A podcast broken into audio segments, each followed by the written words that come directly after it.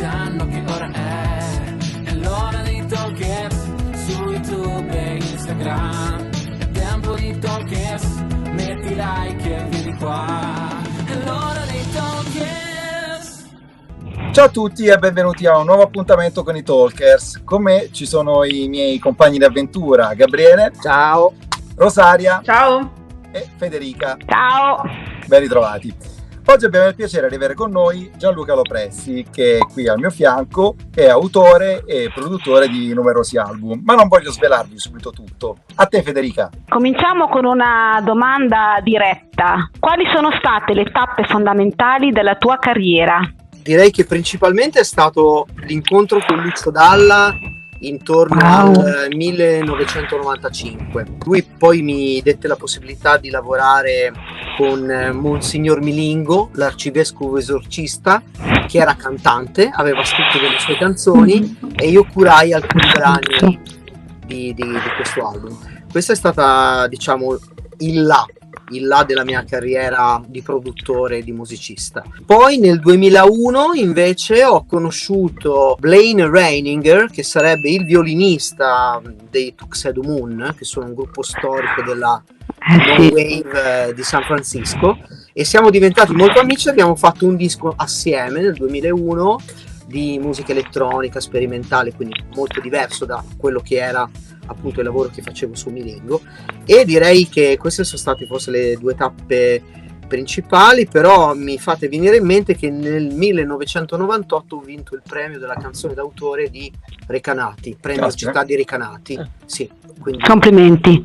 grazie. E Una anche bella soddisfazione. Sì, È una molto, moltissimo. soddisfazione anche perché poi eh, tu Gianluca che l'hai provato in prima persona, le tappe sono fondamentali, che possano essere positive o negative. Sono un segnale di dove stai andando, dove stai andando. però poi il resto si lavora tutti i giorni con molta costanza e umiltà. Infatti la mia domanda era, tu fin da giovanissimo ti sei affidato alla musica, sei nato con musica classica diciamo, giusto? Ho studiato pianoforte classico all'inizio, sì. e ehm, poi ti sei evoluto, diciamo. Quindi fin da giovanissimo hai intrapreso questa strada che magari non sapevi dove ti avrebbe portato. C'è stato qualcuno all'interno della tua famiglia o magari dei tuoi amici che ti diceva che magari non era la strada giusta o ti abbia fatto fare pensieri totalmente diversi da quello che hai fatto poi?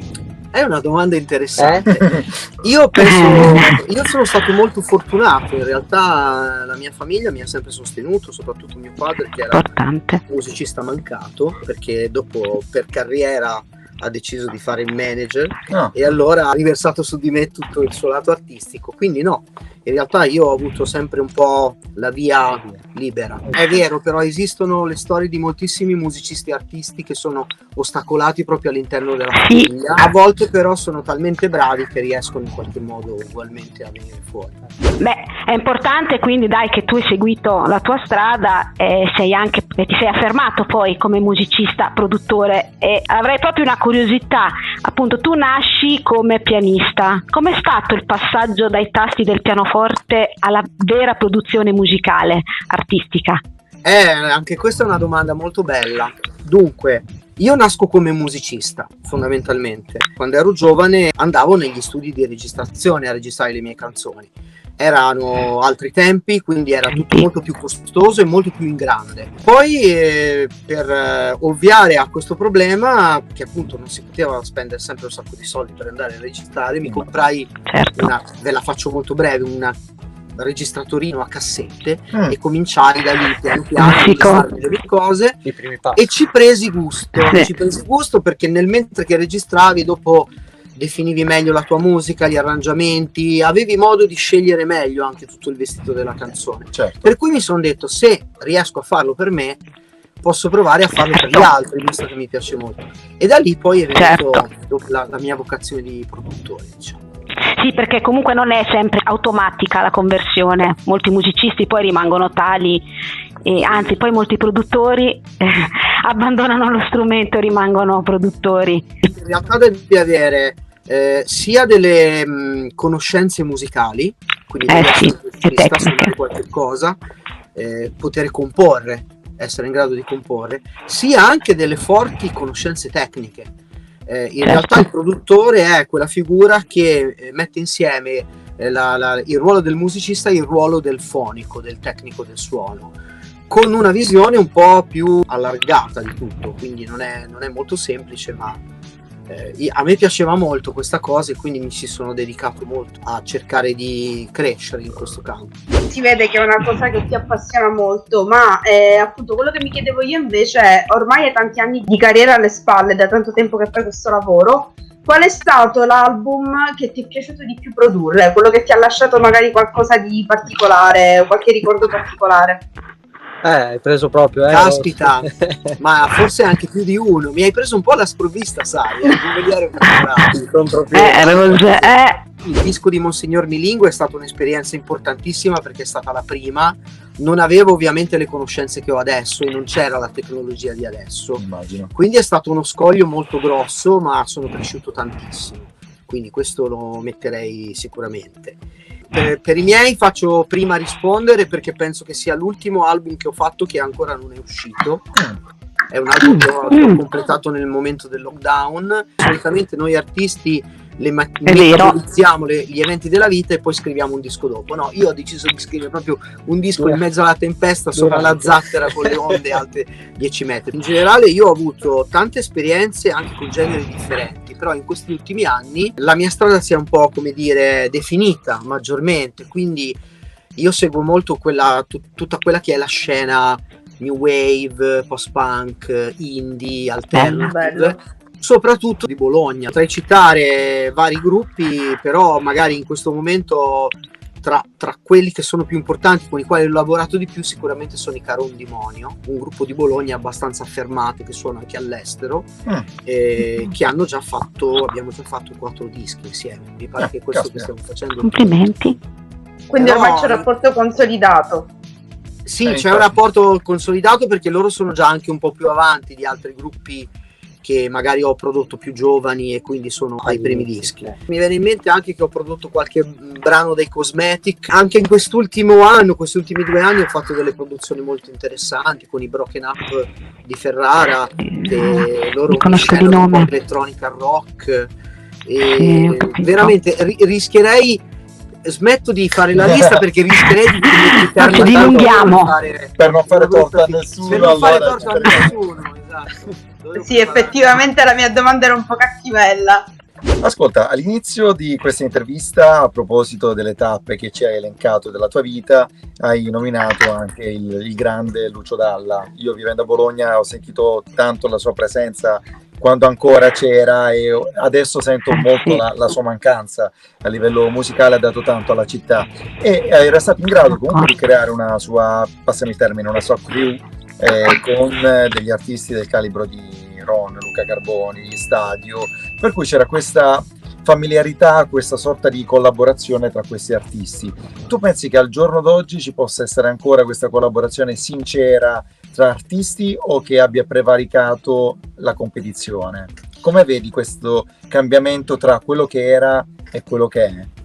Ma io penso che ci può ancora essere. Io Mm. credo che la musica è un mondo molto vivo e molto vario. Può darsi che adesso ci sia più competizione di una volta. Mm. Sicuramente quando Ron, eh, Lucio e mm, De Gregori salivano sul palco per Banana Republic erano veramente altri tempi più genuini, però io credo che magari più in piccolo oggi ci sia ancora la possibilità di avere co- collaborazioni importanti, se non altro per un motivo importante che il mercato è crollato da un punto di vista economico, quindi se oggi i cantanti fanno delle cose tra di loro, eh, l'unico motivo che è rimasto è veramente un motivo artistico di piacere, perché non, non si Certo. vendono più i dischi di una volta. Cosa ne pensi invece degli artisti? Quindi, a proposito di questo discorso che mi dicevi, che decidono di fare delle tournée insieme, tuttora se ne vedono tantissimi, no? al di là del- de- di questo periodo, tanti che si mettono insieme per fare dei tour e prettamente per riempire lo stadio, mettendo insieme i fan di entrambi, o credi che effettivamente ci sia una voglia di collaborare?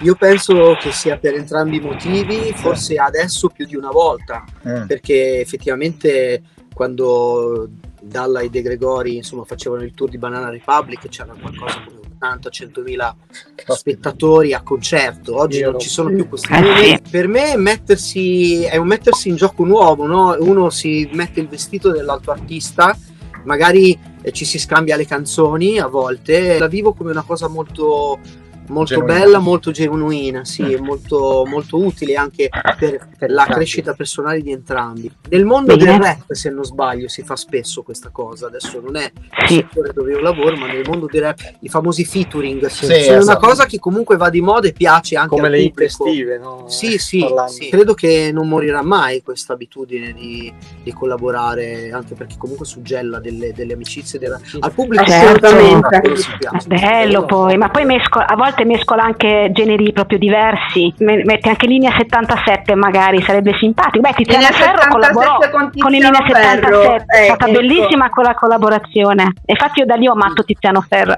Poi, tanto, possono nascere mondi nuovi che magari uno, un artista, non sa di avere o non sa di entrarci, ma dopo ci si trova anche inevitabilmente. Bisogna sempre avere un'affinità elettiva se si deve collaborare insieme. Assolutamente. anche se apparentemente si viene da generi diversi, magari si ha una visione della musica simile, una visione della vita, è questo che accomuna due artisti. Due artisti che Certo. non hanno nulla da dirsi, secondo me non potrebbero, non avrebbe senso che si mettessero a fare un film. In realtà la gente se ne accorge se sei, se stai facendo una cosa in cui credi o no, capito? Mm. E la musica è una cosa che secondo me ha mosso tante cose nel- nell'anima e nel cuore sia, sia di chi la fa e di chi li ascolta e quindi io credo nel potere della musica anche nei momenti di crisi perché eh, l'umanità avrà sempre bisogno di musica, avrà sempre bisogno di concerti, avrà Certo. sempre bisogno di, di canzoni nuove e di artisti nuovi. Assolutamente, poi lo dice una che mm, praticamente anche se non suona e non canta è dipendente dalla musica da, da tanti anni, quindi mi trovi pienamente d'accordo con questa tua affermazione. Io a questo punto farei però anche un appello ai nostri follower, magari tra di loro c'è qualche musicista che ha bisogno di aver prodotto un album, ti lascerei dare i tuoi contatti in modo che le persone possano cercarti anche sui social se gli è piaciuto il lavoro che hai fatto. Certo, sì, sui social io ho fondamentalmente una pagina di Facebook, un profilo mio personale che si chiama Gianluca Lopresti e tra parentesi Nevica che è il mio nome artistico. Su Instagram Gianluca Lopresti tutto attaccato punto Nevica. Si trovano molto facilmente. Io sono molto attivo su quelle pagine, quindi Mm. se uno mi contatta lì Bene. quotidianamente Rispondi subito. vado, sì, sì. Quindi ragazzi sapete già dove trovare il tutto. Se ti è piaciuto il lavoro di Gianluca, se vi sono piaciuti i suoi interventi, cercatelo, seguitelo. E se vi è piaciuto questo video, mettete un pollice in su, seguite anche noi sulle nostre pagine social. Noi ci vediamo al prossimo video, vi salutiamo, restate sempre in collegamento con Talker. Ciao, Ciao. grazie. Ciao, grazie Ciao.